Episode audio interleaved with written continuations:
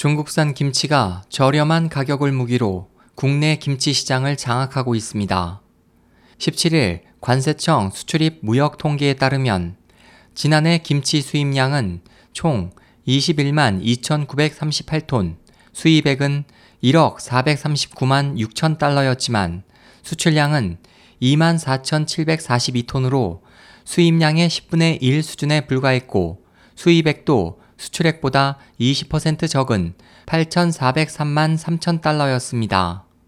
관세청은 중국산 김치는 2010년부터 매년 수입량 20만 톤 안팎, 수입액 1억 달러 이상의 규모가 이어지고 있어 2010년부터 올해 4월까지 김치 무역 적자는 8,409만 달러, 약 914억 원에 이른다고 밝혔습니다.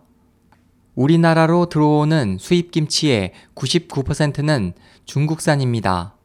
국산보다 절반 내지 3분의 1 수준의 저렴한 가격인 중국산 김치는 국내 식당, 병원, 학교, 기업 등 대부분의 대량 급식소를 장악하고 있습니다. 대한김치협회 집계에 따르면 고속도로 휴게소의 김치 95%가 중국산입니다. 이로 인해 국내 판로를 빼앗기는 국산 김치는 수출길도 마땅치 않아 최근 수년간 고전을 이어오고 있습니다. 중국에 수출하는 한국산 김치는 거의 없습니다. 그 이유는 중국 식품당국의 수입 김치에 대한 까다로운 위생 기준으로 수출 판로가 막혔기 때문입니다.